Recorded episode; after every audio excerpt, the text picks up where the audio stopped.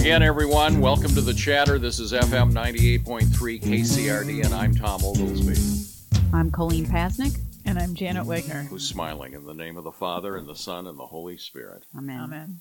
Remember, O O most most gracious gracious Virgin Virgin Mary, Mary, that never was it known that anyone who fled to thy protection, implored thy help, or sought thy intercession, was left unaided. Inspired by this confidence, I fly unto thee, O Virgin of Virgins, my Mother. To thee I come, before thee I stand, sinful and sorrowful. O Mother of the Word incarnate, despise not my petitions, But in thy but in mercy. thy In thy mercy, mercy, hear and answer me. Amen. Amen. In the name of the Father, and the Son, and the Holy Spirit. Amen. Amen. Amen. So this is the feast of a um, old saint, Lucy. This is first century, right? She is, yes, old, old, early, we should say early, not old, early church saint. And I always thought, what a cool saint. You know, she's he- holding her eyeballs on a platter. okay, it's kind of gross, but how cool is that? So what's the story? So the story is that, uh, you know, she didn't want to marry uh, a pagan. Um, but well, who they, does? Well, who does? and uh, they attempted to force her to do it, and uh, the guards couldn't even move her after hitching her to a team of oxen. hmm Another cool part of the St. Lucy story. That's quite a miracle. I mean, just think about that. They'd be so furious trying to move her. I mean, can you imagine? And uh, so, how did her eyeballs come out? Here? Oh, that was so- part of a torture, wasn't it? Yeah. so when uh, the ox couldn't move her, and when the bundles of wood wouldn't light on fire to burn her, uh, the governor ordered the guards to gouge out her eyes. So she's the patron of Blindness. sight and Mhm. Yep. blindness, Blindness, patron of blindness, virgin and martyr. virgin and martyr. And Janet, she's listed in the Roman canon, isn't she? She is. Yes. Yes. Lucy, Agatha, Cecilia. And you know, she's mentioned right next to Agatha, and Agatha appeared to her in a dream. So it's kind of cool that they're listed next to one another in the canon. She was actually praying to Agatha when she was. Um, I thought that was so neat. Praying to Agatha, and Agatha appeared to her. Yeah, Excellent. yeah.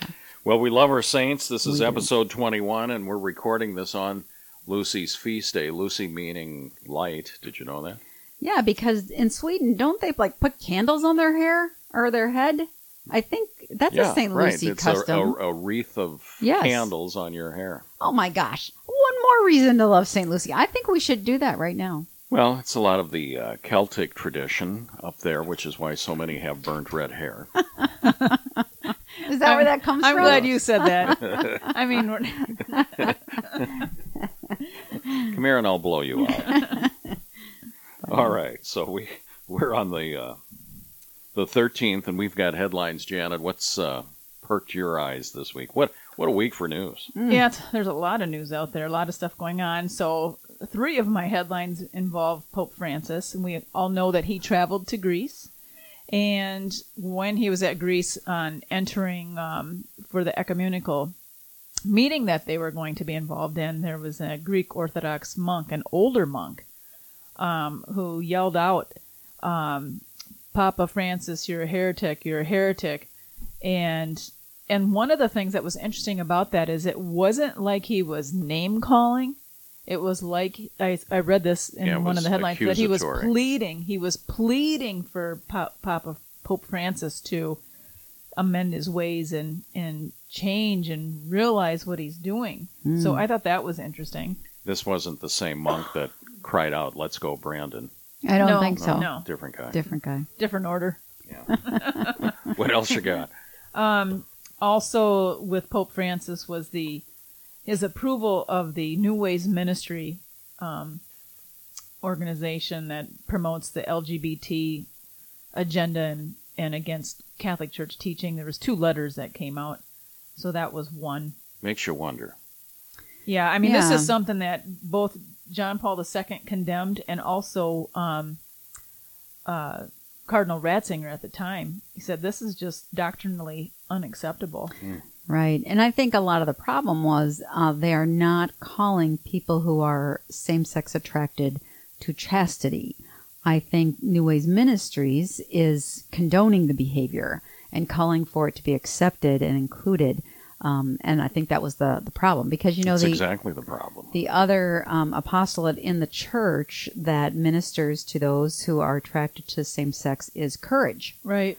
And they are a wonderful apostolate, but they encourage encourage uh, their members to be chaste, to live lives of purity, right? To have wholesome relationships with both same sex and opposite sex. Right, as we all should. We Yeah, all we are all called to news, chastity. newsflash, we're all called to chastity Exactly. Exactly. and to purity. Exactly. But one of the things that's so disturbing about Pope Francis's um, endorsement and support of New Ways Ministry is the scandal that it's causing um, for younger people. I think of middle school age people right now who are really caught up in this trend of should am I a man, or am I a boy or a girl, or what gender am I? There are only two people. Remember that there's two genders. And the other thing is, is um, teens and college age students and parents who are trying to deal with these challenges that their children might bring to them, you know, this kind of support doesn't support that parent when you don't promote the true teaching that's, of the that's church. a very uh, valid point you make, Janet. I think the other item here is is, is uh, there is so much misinformation coming out. When you see the first headline from one news source you don't know, you, you're looking for other sources and angles and statements because, quite frankly, the statement is beyond belief. It is beyond belief, and and also uh, besides being beyond belief, you're you're kind of right, Tom. You you need to look for other headlines and other stories because who trusts the media anymore? You know, even some of the Catholic media, you you have to keep looking around and around, and and you get a different slant on the story everywhere you look. So you really do need to read uh, from a variety of sources and not just bank everything on one article that you read. And to Well- Janet's point, not to cut you off there, but to your point, by the time you check all these sources, it's seven or ten days. The damage is done. The Yeah. scandal's been inflicted. Yeah. And I cut you off. No, I was just going to say, and and again, it's evil. Quite frankly, if I call it out for what it is, if there's scandal involved against church teaching, like this is, it's evil because it plays on people's emotions. Everybody wants to participate in love and in being loved, Sure. but this is a hijacking of what true love is Yes. and it and it plays on those emotions. Um, and there's a lot of hurting people out there, and one of the things that it does is it it, it you know it's some of the priests or those who minister to these types of indi- individuals who struggle with same-sex attraction or what sex they are or what whatever whatever issue there is there's a false compassion you know and and they're not loving them enough to say well here's what the church teaching is how can i walk with you to me that's getting the smell of the sheep on you um, so anyway You're right. It is to say clearly what the church teaching is. Like you said, Tom, we're all called to chastity. So whether you're attracted to same sex, opposite sex, we're all called to chastity. The only legitimate space for uh, any intimacy is within a marriage. Correct. correct And if it's not within a marriage, then it's not God's plan. Ixnay on the marriage nay. Well, Yes. and, and and to go a little bit farther with that, every time the marital act takes place, whether it's in the marriage or outside of the marriage, openness to life needs to be there. And I and I say that because if you're two high school or college age people who are in a relationship and you're dismissing the seriousness of um, premarital sex, you we know in a lot of cases children will come from um, those circumstances and it's serious. It's very serious. And we, we have to get back to being a chaste nation being chaste individuals and calling each other out on some of these things. That's chaste as in chastity, not chaste as in run after somebody. run down the street Different kind of chaste. yeah. Well, I think the point's well taken. Uh, you know, the uh, this is going to come as a shock to a lot of people, but the successful outcome of sexual intercourse is a baby, and that's the purpose of the marital act yes between husband and wife. It should be reserved there. it wasn't too many years ago that that was commonplace, but the last uh, 50, 60, 70 years have been a dumpster fire, and Satan's pouring gasoline on it. So, uh, Yeah, and you know the other thing is this is this teaching cannot change. So if you know what the church teaches on same-sex beha- um, behavior, uh, that's not going to change. So if you see a headline in a way, in a way you don't need to look for all the other stories. You know what the truth is. Right. The, that type of behavior between two people of the same sex is not God's plan. Pure and simple. Um, and that can never change. So you don't need to think, well, maybe the church changed that now too. No. no that's never going to change. if you want to know if it changed, call us 563-231-3545. We'll let, let you know. What else? What other headlines you got here? Well, and the third one on Pope Francis was um, we're still in the early stages. Yet. well, you're all over Francis. This I week. am. I am. We got to keep praying for our, our Pope. But um, a key witness claims that Francis concealed extortion involving Peter's Pence funds. This is the um, fund that is uh, everyone donates to. It's the fund that uh, supported the movie uh, Rocketman. It was also, you know, the the issue is is Hi, Bernie.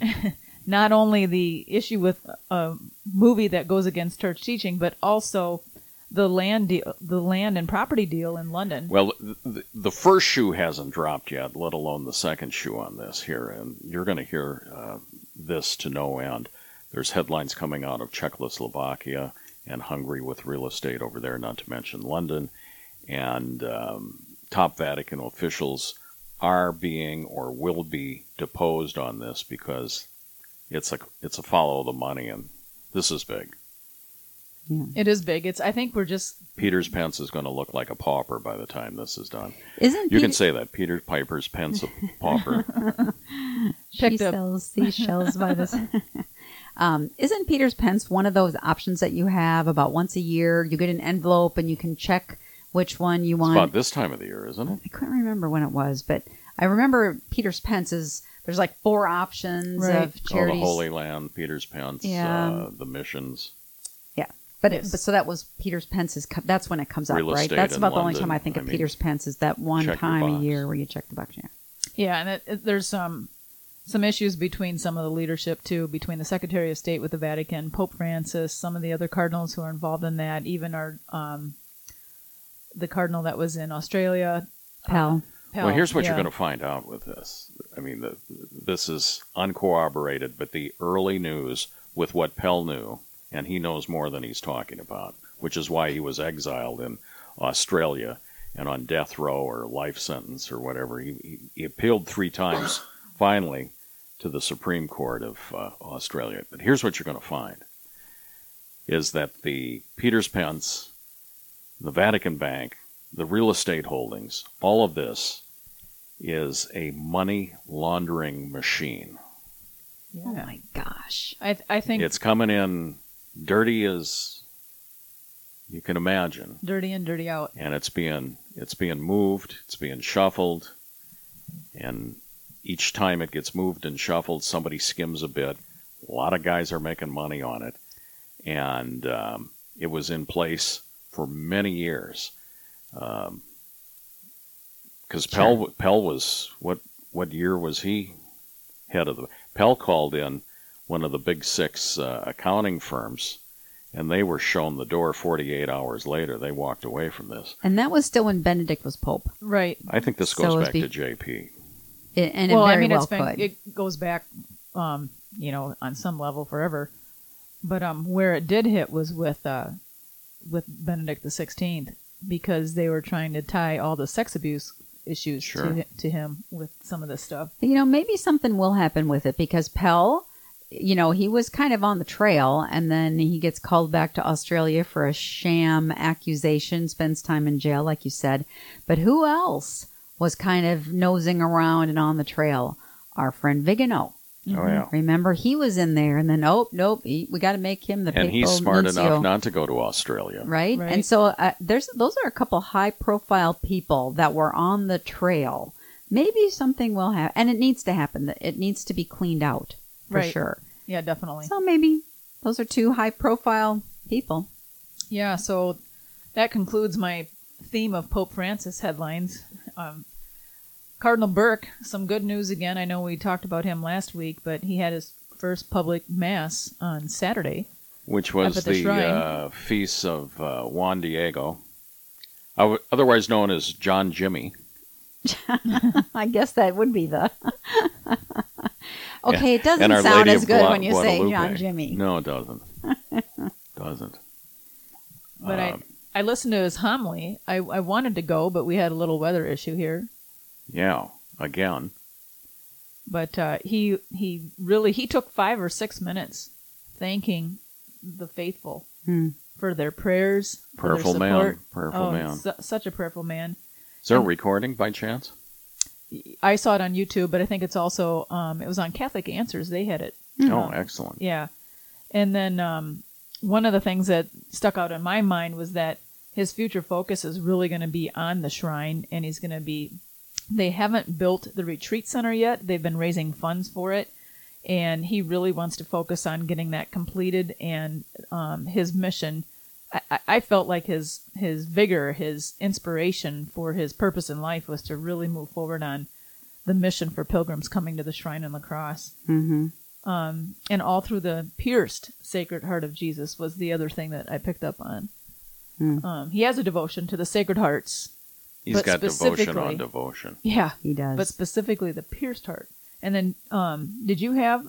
Did you pick up some other things with him? Yeah, so uh, the little story that I saw said that he had been, um, that what he said after he regained consciousness after spending nine days on a ventilator in critical condition. That's pretty serious. Mm-hmm. Um, he said he was filled with the knowledge that Our Lady of Guadalupe had been constantly holding him. And then here's his quote Clearly, if our Lord has kept me in life, he desires me to be ever more faithful, generous, and pure in working with him for the salvation of souls. Yeah, that's So that's beautiful. I We got to hold so it right beautiful. there here because uh, we're happy to tell all our listeners we got the clocks working correctly. We we called a plumber and got, got the clock because we got a lot of feedback last week how much they love the show and would somebody please fix the clock. So this is the end of segment one of episode 21 here at the chatter. We got more coming back with headlines. We've got catechism going on. We've got, uh, and we've got to pray the uh, COVID. We still got uh, the third reading of COVID coming up on the chatter on FM 98.3 KCRD.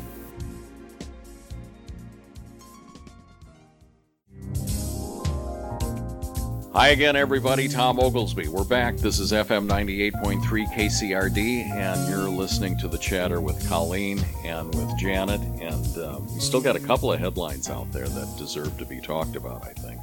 Yeah, you've got one right there, Tom. We want to do that one? Well, this one I thought, thought was very interesting. It's out of the Catholic Register, and the headline is Catholic Priest Survey Finds Lower Morale and a Shift, a Conservative Shift Among Clergy. And the subheadline uh, says After the permissive cohorts, there's a steady move toward conservative views with each consecutive cohort. Catholic priests ordained since 2000 tend to be the most conservative. Uh, the author Vermeulen uh, writes on this one. And I have to uh, agree with that as I've seen young priests in the last uh, five or ten years. Um, they they would uh, I, I guess I'd agree with the conservative shift. I don't know about uh, lower morale. I know a couple of guys that are um, way amped up and ready to go.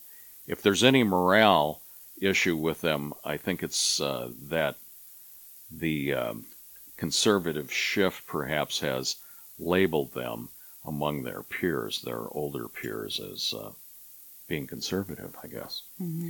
Um, but it's interesting the um the report comprised 54 questions posed to a thousand plus priests, and and this uh, the, this is the same survey that was conducted, I think, in the year 2000. They used the same questions, so they had a baseline, and they're coming back. But uh, I guess we'd throw that out. Um, Colleen, what what what's your sense with the last 20 years in the priesthood with respect to morale and conservatism and, and the new recruits of seminaries and the great great priests? Yeah, you know, I can't really speak to morale. I, I think that would, um, I think we'd have to hear from the priests themselves. You know, I think probably just varies. I know they have priest support groups and, and things like that, but I can definitely vouch for the fact that the younger priests tend to have more traditional conservative uh, views and not just politically, just uh, conservative in general, more focused on family, traditional morals, uh, values. I, I, think you can see that um, pretty clearly, which is a great thing to see. But you know, having worked in the pro life work for so long, we always said the pro lifers are eventually going to outnumber the pro aborts because the pro lifers are having kids. So I'm kind of wondering if this shift isn't also due to the fact that more traditional families had more kids um, and also encouraged vocations to the priesthood than uh, liberal leaning families maybe didn't have any children or only one or didn't encourage vocation. So I kind of wonder if it if it, if we're not seeing that generation now come about. That's where the uh, term spir- spiritual geldings uh, came about, wasn't it? Was it? What, what, are you seeing, Janet? You see priests all over yeah. three states. Yeah, so I, I see a couple of differences. I, I agree with everything there. Um, as far as speaking to the morale, you know, I'm not in the inner circles per se. Excuse me. But of the ones that I interact with, um, younger, most people, when we say younger, that that means like they just got out of seminary or they're relatively young as it relates to age. That's not necessarily the case in all circumstances because a lot of men who are late vocations um, have also been very conservative in their views, very orthodox. Um, so that's one thing that I see. How do you think that's playing in the parish level? I, in my own experience, I see it as being that's where the numbers of the attendance are high. Colleen, what do you? You know, um, and I agree, Janet, because there are some there. It's good attendance if the priest is more uh, traditional values, conservative preaching kind of thing. But the rub, I think, is when you look around the pews, you mostly see gray hairs, mostly. And I think if a priest is more traditional and conservative in his outlook, it sets up for a lot of conflict with the parishioners who might be the aging hippies and how's that conflict manifest itself? What's what what are you seeing there? I have heard, uh, I haven't witnessed myself, but I've heard just a, um, uh, you know, kind of the priest might want to do something, maybe add a little more reverence or something, and the parish council says no. Um, or the priest might want to have some pro life things, and the uh, social justice committee says no. So I see a lot of roadblocks that that happen. I think one of the things to piggyback on that is that, um, in a couple of the circumstances that I've seen, is that um, this might come as a shock, folks, but parish council, finance council does not have control of the parish. The authority of that particular parish is on the priest, and so the priest um, works with these councils and with these committees, which is a good thing. So what you're saying is the council is advisory. That's right. But not. Uh, um, it's not, not policy making. Yeah, it's not policy making. Yeah. So in some of the cases where I've seen that, where some of the parishes are vibrant, is the priest is like, "Thank you, but this is the direction we're going anyway." And the and the feedback that I see is I see so many young families with children. I mean, like, I had to laugh. Immaculate Conception, we had babies and kids, and I'm like, oh my gosh, I, I can't even concentrate. But I was so happy because, you know, there's kids everywhere and it's awesome and it's young families and they are embracing the priest and they're embracing church teaching. So I, I think in those circumstances it is so exciting and I it's and that's where so much of the growth is. Mm-hmm. Yeah, those traditional parishes, the Latin Mass community, right? Yeah, yeah, the young families that are open to life They're having lots of kids. It's awesome to see lots of kids in church. And a, and a big difference that I see is, you know, now this is talking about the scope of the parishioners, not necessarily the priest, but they're kind of related, is that some parishes have more of a mix of cafeteria Catholic types of individuals. And I know, like some of the Latin Mass and more traditional um, parishes, we're all in Catholic. Even if we don't understand the truth, uh, we've gone down that rabbit hole, so we're choosing Catholic all the way because we already know that's that's what we need to. How long are we going to tolerate that mindset of Catholic, cafeteria Catholicism? It's going to take a long In Till they die. In 1515, it was called Protestantism. Mm-hmm, mm-hmm. Tom, what's your take on this article about morale and uh, the younger priests? I think it's, you know, from from the priests that I can see here, I think that there uh, there's a um, s- some nomenclature, and I, I, I don't mean to say that I know anything. I, I'm just piecing together here that there's uh, a group of priests that might be called um, boomers or the Vatican II priests who have served us so faithfully well that there are a lot of priests in a younger generation that are are um, categorized uh, a lot of times as John Paul II priests.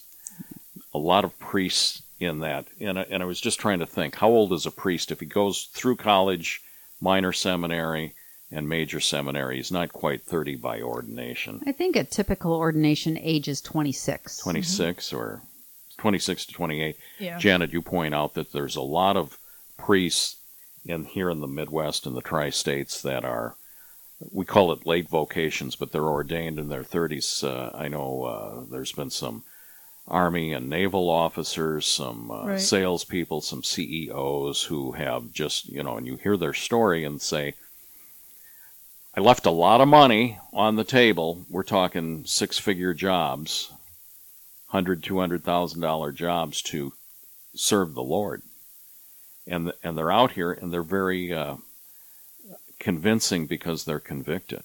They're convicted in Christ. I think sometimes there is a uh, uh, difference in you know the, there, there's a lot of emphasis on justice and love, but in the same time, uh, coincidentally, you know, it was John Paul II who uh, canonized, yes, uh, our Divine Mercy. Uh, um, What's her name? Faustina. Faustina. Thank you, Faustina. You know, so there's this great resurgence of of uh, divine mercy, and there's that feast day that has always been a feast day. The Sunday after the first Sunday of of uh, Easter, uh, Divine Mercy Sunday, and I've heard several priests say, "Well, it's always been Divine Mercy Sunday, and we have this here, but yet there's more details to the devotion of the chaplet and the confession and and what's going on. And John Paul did that, you know. So there's there's an emphasis here on on um, on mercy and devotion and reverence, and sometimes that is absent and in in uh, a generation of priests who have just said, "Hey, uh, you might characterize it in the pejorative sense of all are welcome, and we've got some felt banners and and things like that." Yet that's not bringing people into the church, and it's not mass attendance that's important. Mass attendance is the manifestation Right, it's the fruit. it's the fruit. It's do I know my faith? Because I can't live my faith if I don't know my faith. And um, so that's what I'm seeing. And if that's if that's conservative, I hate the political labels. Yeah. Uh, one thing I'd ask you both is one of the keys to maybe this. I mean, I don't want to say that we're divided between the younger vocation priest versus the older. I don't want to say that at all, but it, it does seem it does appear to be that way. But one of the key concepts, and I want your guys' opinion on this, is where adoration comes into play. When parishes do adoration and when priests are open to that. you know, I just got that book from a very dear friend, a priest, who you all know, but I don't want to embarrass him. He get, sent me a book, In Sinu Jesu. Oh, Do I say that book. correct? Beautiful book, yes. And I'm going through it. I take it to adoration, but I'm still trying to figure it out. It's it's a diary of a priest who is hearing Christ speak to him. Is that That's basically it? That's basically it. And so the best place to read that book is in the chapel because it's he's in adoration and he you know is writing down what he believes Christ is saying to him and it's powerful. And So it's I- all part of the prayer. so that I he's going booked. I, I bookmarked that piece that you're now talking about here, Janet, about adoration because there's some passing. I hope I didn't pull the bookmark out, but he Christ is talking to this priest saying, "And now that you've fin- I'm paraphrasing. Now that you've finished mass, sit down here with me for a while in adoration." Now think about that. And what are we doing to our priests? you know they, they you talk about meetings and parish councils and they're running and we know they're short staffed or whatever but it seems to me after beginning to read this book that it's reinforced that a priest needs to one pray mass reverently daily even on your day off but then two in addition to praying the prayers of the of the uh, church the divine office which every ordained man is supposed to do but three are you just not doing nothing for a while and sitting in front of the Blessed Sacrament? you know, and just keeping company with Jesus. Mm-hmm. Yeah. You know, he looks at me and I look at him. Yep. I think you are asking a great question, Janet, because I think there is something to that. You know, when I was growing up, I don't don't remember adoration, and I think maybe the priest that, and I'm uh, I believe fifties, but I think some of those priests that maybe are a little bit older than I am, you know, maybe they didn't have the adoration. But I think some of the younger priests have been formed by adoration since it's made a comeback um, with John Paul II. You know, he really stressed adoration. So I think that's a great question to ask. I think adoration does play a part in um, the um, priests leaning toward a more traditional, um, conservative viewpoint of things. Um, you know, Fulton Sheen, that guy was busy, right? Made a holy hour every, Every day. single day, a holy Mhm. hour every single day. Even when he was traveling, he would look Yes. up where there was adoration or a place that he could get in so that he could spend that hour in adoration. yeah, yeah. So I think that's a great point to bring up. I talked to a priest one time, it's been a few years ago, but I really respected him for this. And he had just made a new change from one parish going into a new parish assignment. And I said, So what are your goals? What do you plan on doing here? Or what what's just trying to make conversation? And he said, All I need to do is instill and teach about adoration. And he said, Everything else will come. That's beautiful. Hey, we got about uh, three or four minutes left here. And um, speaking of prayer and priests, we got to do a prayer now. Those of you who have been regular listeners, and I know it's growing out there, we're getting texts and phone calls and volunteers to fix our time clock and all of that stuff going on here. But if you've been listening, we've been reading the the uh, deliverance prayer from Father Greg Bramlage, who's coming back to Iowa again um, uh, right before Lent in uh, 2021. But there's renouncing COVID and COVID 19. We've read it twice now, and if you've got his book and his prayers, it says pray this time, uh, pray this prayer three times. This is our third time. We're going to go through this here in the name of the Father and the Son and the Holy Spirit. Amen. In the name of Jesus Christ, I renounce coronavirus, the fear of coronavirus, all symptoms of coughing, congestion, runny nose, chills, sore throat, headache, diarrhea, pneumonia, body aches, chest and muscle pain, fever, nausea, loss of taste. Boy, I've lost all of that. Loss of taste, loss of smell, shortness of breath, breathing difficulty, fatigue, tiredness, and confusion. In the name of Jesus Christ, I renounce sickness, infirmity, disease, pandemics, outbreaks, plagues, contagion, ailment, disorder, affliction, frailty, weakness, disability, impairment, immobility, pain, and torment.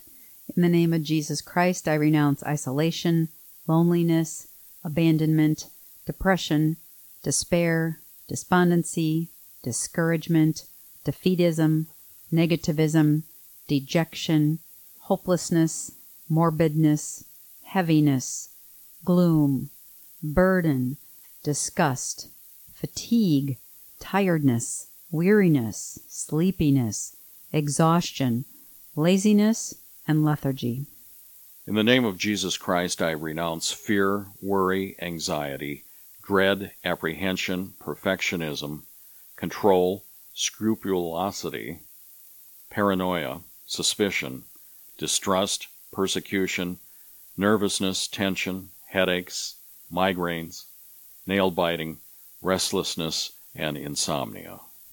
In the name of Jesus Christ, I renounce impatience, annoyance, restlessness, agitation, frustration, irritability, intolerance, exasperation, anger, blame, aggression, temper, criticism, verbal abuse, physical abuse, and sexual and emotional abuse. In the name of Jesus Christ, I renounce grief, sorrow, misery, loss, mourning, lamentation, anguish, agony, crying, sadness, heartache, heartbreak, guilt, shame, remorse, regret, loathing, unworthiness, embarrassment, self reproach, death, destruction, loss, poisoning, accident prone, suicide, euthanasia, and mercy killing. In In the name of Jesus Christ, I break the power of everything I have renounced. I command it to leave me now and go straight to the foot of the cross for Jesus Christ to do with as he will. Amen. Let's keep in mind all of the healthcare workers. Some reports saying that the hospitals are getting full. A lot of people uh, not feeling well. Everything from uh, COVID to uh, corona to pneumonia, bronchitis. Uh, a lot of folks out there. Jesus Christ, we beg you in your divine mercy to bless Dubuque land and wherever this radio signal is going. In the name of the Father, and the Son, and the Holy Spirit. Amen. We'll be back for segment three of the chatter right after this.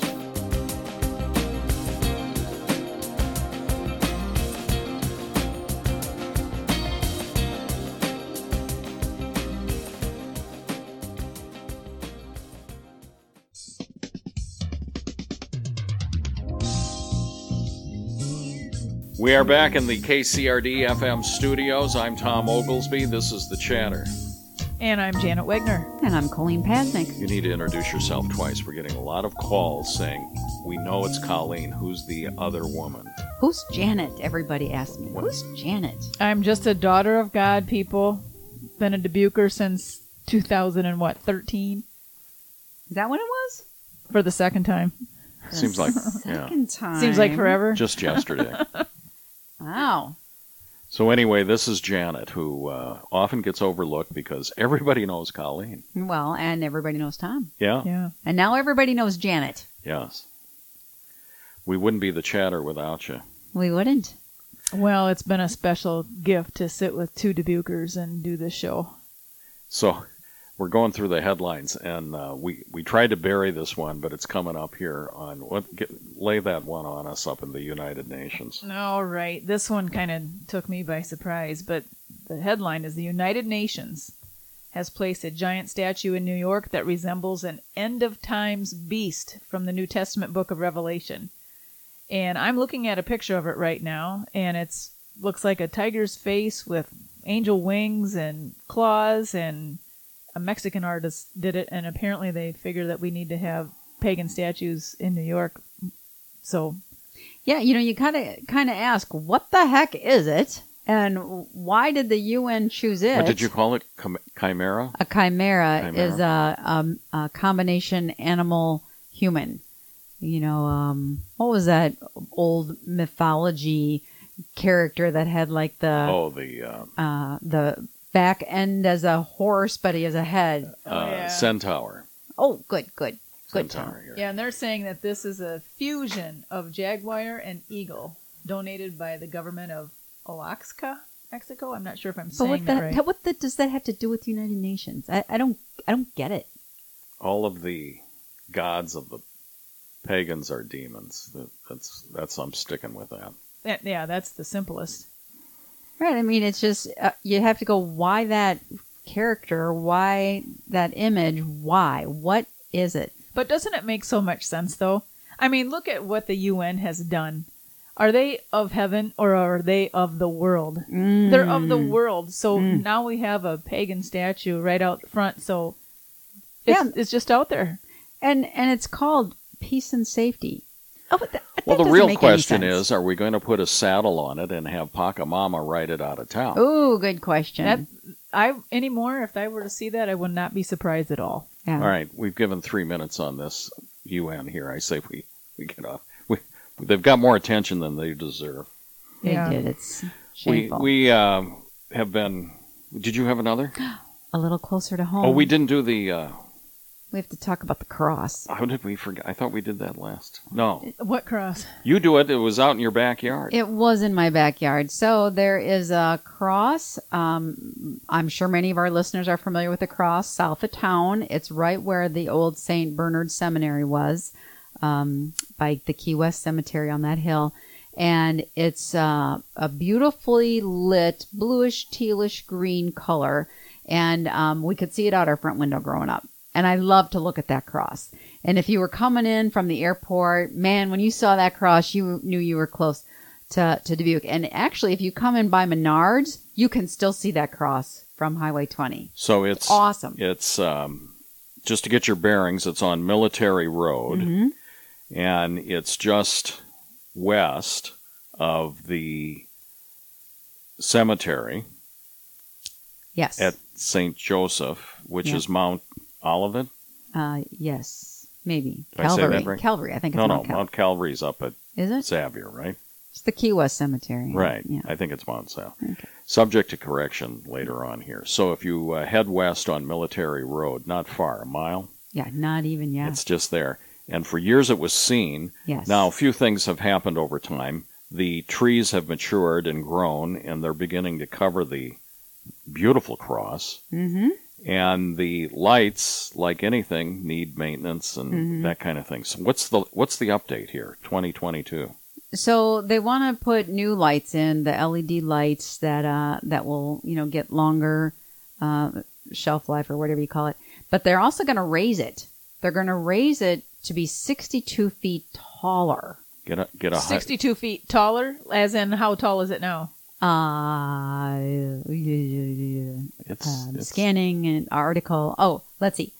Um, it says uh, Tim McCaffrey, our good friend Tim McCaffrey, down at Mhm. Knights of Columbus 510 building, um, said plans call for the construction of a 10 foot by 10 foot bunker. So that to me sounds like a big concrete square under the cross, and then the addition of a 52 foot midsection. So they're going to add 52 feet to the middle of the cross, increasing the total height to 125 feet. Wow. Now they needed clearance from the Federal Aviation Got it? Administration They got it? Praise God. that gets it up above the treetops. Yep. and and those trees have been growing here for a while, so they they've got to Yeah. be fairly mature. But this is this is huge because you can see it not only from Dubuque as you look south if you're up at Menards, but you said you should be able to see it from the highway, right? Highway 20, you can see it. Of course, Highway 151, 151. 61, they're all right there. But um, yeah. So this is this is exciting, and uh, they had a um a dinner, a fundraiser dinner last Saturday, and it's going to cost like a quarter million dollars. It's not going to be cheap. But what a way to evangelize! You got that Isn't right. that awesome? So anybody that wants to donate to the cross, to getting the cross um, built higher and lit up, uh, call down to the, I think it's called the Joliet Event Center now. Yeah, what's that number? I, I got it. It's uh, 588-2011. area code 563-588-2011, uh, 781 Locust Street, Yep, it's uh, Knights of Columbus. It's the Joliet Hall, right? yeah, it's the old Columbus Knights of Columbus building down there, and uh, you know this is just really kind of a point of pride for Dubuquers. Kind of like, okay, Paris maybe has the Eiffel Tower, but we've got the cross south of Dubuque. Yeah, this is going to be huge. Dubuquers wonder- take a lot of pride in it. What was the color of the lights that they had it lit up before? It was a bluish greenish. Yeah, bluish, Okay. aqua, Turquoise, turquoise, teal, yeah. Are they gonna? I missed the part that you Not said. quite a chartreuse. Yeah. What color are they gonna do now? Or do they know? Oh, we or don't do know. we know? Well, for ten thousand dollars, you can probably get naming rights on the color here, Janet. So Yeah. It says uh, it doesn't say, but it says uh, the the blue neon lights were what was on there, and it just says today the lights are in need of repair. So uh, it doesn't say what color they will be, but yeah. So all you Dubuquers love that cross, I know. So we'll have more on this as we get updates from Mr. McCaffrey and the Knights of Columbus, and I'm sure that'll go on. But um, quarter million dollars go quick. Yeah, but Dubuque is a very generous. You got that right. very generous community, and I bet they can get it raised. I'm not going to say by the end of the year, but think about, you know, if you already have everything you need for Christmas and you don't want any more gifts, why don't you have uh, whoever wants to give you a gift, why don't you have them make a donation down there? Right. That's I a like good that idea. Uh, McCaffrey said uh, hopes to have the quarter million dollar project completed by the summer of 2022. Um, but he says we need to fundraise. Surprise there. So, Colleen, your point, you're right on. Boy, wouldn't it be great? He wants it done by summer. Wouldn't it be great if he had that all by the end of the year? That would be mm-hmm. great. Challenge! All you Catholics out there, challenge! Yep. Write a check. That's awesome. Help us out. So speaking of symbols, and we talked about the UN statue, and we talked about the cross here. I've got a little quiz for you guys.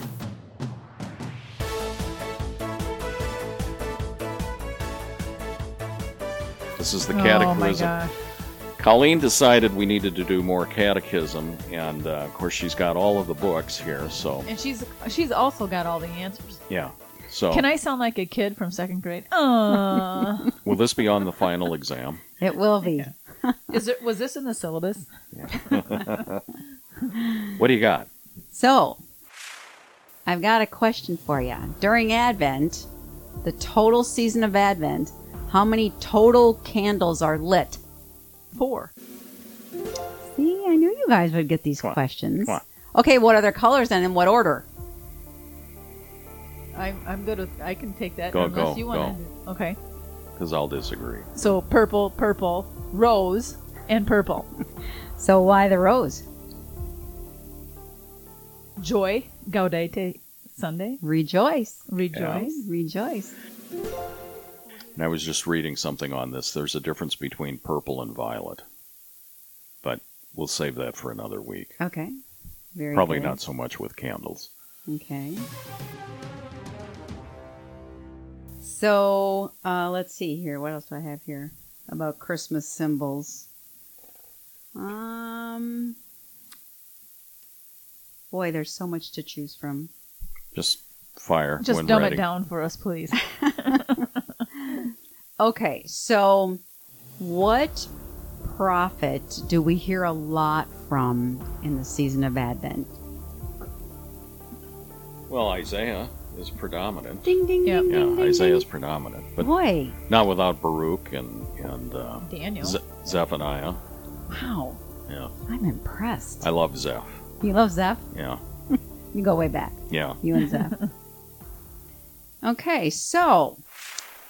Hmm, I think I'll make one up instead of reading it out of the book. So, Christ was born in a manger. What's a manger? Feeding trough. Yep. So, what's the significance? Why why do they waste papyrus scroll to write manger in there? What's the significance of that? Well, I think the uh, the thought process here is that uh, a manger is a storage bin, a feeding trough for animals, the ox perhaps, in the item here, and Christ is the uh, bread of life, and uh, he gets born into this world, and uh, they lay him in the manger that we might partake and eat of his if we go all the way to uh, John 6. Boy, you guys are good. You're pretty sharp. She's gonna try and stump us, Tom. I just feel it. I'm going for the car. Thanks. Okay, so why the importance of midnight mass? Well, because Jesus was born at midnight in Bethlehem in the piercing cold. Well, that's a pretty good reason to have midnight mass. Yeah.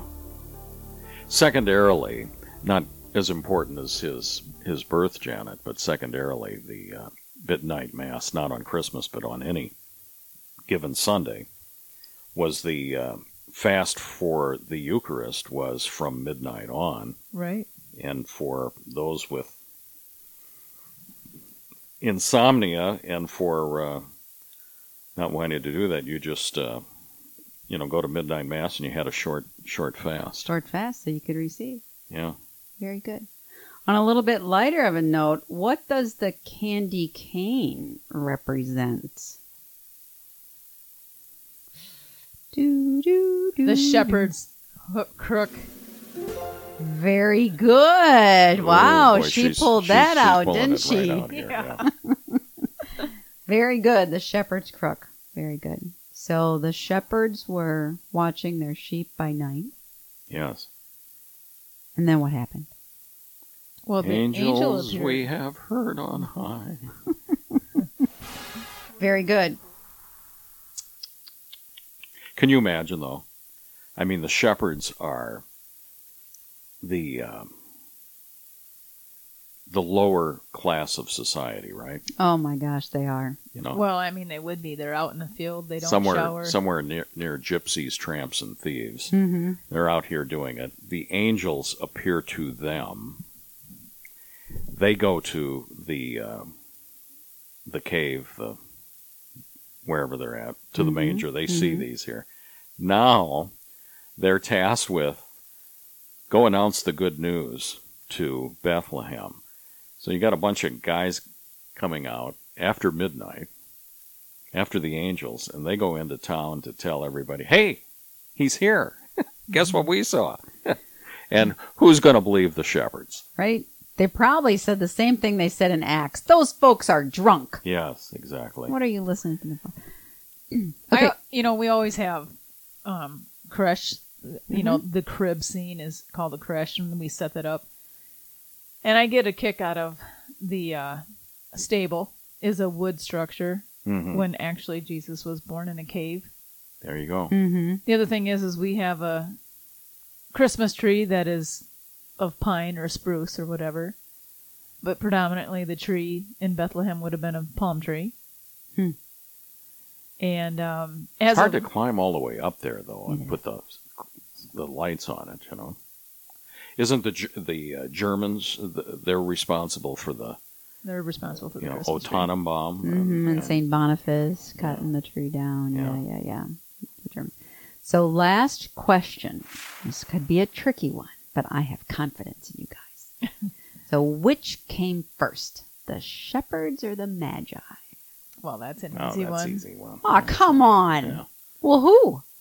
The shepherds. Shepherds, yeah, Why? Because the Magi were waiting for Uber. Didn't see that one coming. You know, the Magi brought gifts of frankincense, myrrh, and Gold. gold and one of the things I was watching an old episode of Mother Angelica the other night and she said, you know, everybody wants gifts and they always get caught up on what am I going to get for so and so for Christmas this year and what am I going to receive from somebody this year? And she just really put it out there and said, how about this year you focus on what kind of gifts you're going to give Jesus? Hmm. How about go to confession since you haven't been there in 30 years? Hmm. I love this woman. Yeah. She tells it like it is. She tells it like it is. I got I got an idea here because we we got about a minute left here before we wrap this up. And this is going to air on the uh, fourth Sunday of Advent, Colleen, Mhm. and we get what a full week, Janet, nearly a full week. Christmas is on a Saturday. Right? So we're going to get to Christmas, it's gift giving, and it's New Year's resolutions and all of that. And how about we think in terms of not what we're going to give and what we're going to get, but what we're going to divest ourselves from? what are we going to not just fast from, but perhaps get rid of and eliminate from our life? Hmm. And I think not just one thing, but what are we going to get rid of emotionally? And what are we going to get rid of temporally? Hmm.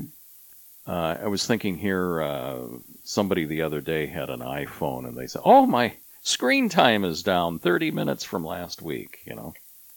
Think about that. So, you know, the comment was, Well, how much was your screen time? And it was, you know, I don't know, 17, 20 hours or something like that in a week. Did you give Christ 20 hours? Should you have an app that says, should you have an app that says, your Christ time was up 30 minutes this week? Hmm. Hmm. What can you do without temporally? Emotionally, what's what baggage can you check at the door? How can you be nicer to your wife, to your to your children, to your coworker? What can you what can you uh, check at the door? What bags can you leave there? What screen time can you increase with Christ? And and uh, what can you do? You can't change the world, but you can change Dubuque. Very good. Excellent. And just to add to that, maybe spend a little time in adoration. Gotta love that idea. Speaking of that, both chapels, Melissa and um, help me over in East Dubuque, Janet, uh, boy, St. Joseph's Chapel. St. Joseph's. Thank you. They need adoration. Time, uh, Adores. adores are are down. Uh, the other survey that we didn't talk about is mass attendance is down 50% from 2019. This is Christmas, folks. Strap it on. Get to church. One week left. Let's finish Advent strong. Let's finish with a prayer in the name of the Father and the Son and the Holy Ghost. Amen. Amen. Glory be to the To the Father, Father, and to the Son, and to the the Holy Holy Spirit, Spirit, as it was in the beginning, is now, and ever shall be, world without end. Amen. Amen. Our Lady of Guadalupe. Pray, Pray for, for us. us. In the name of the Father and the Son and the Holy Spirit. Amen. Amen. This is the chatter on FM 98.3 KCRD. Get to Adoration Chapel.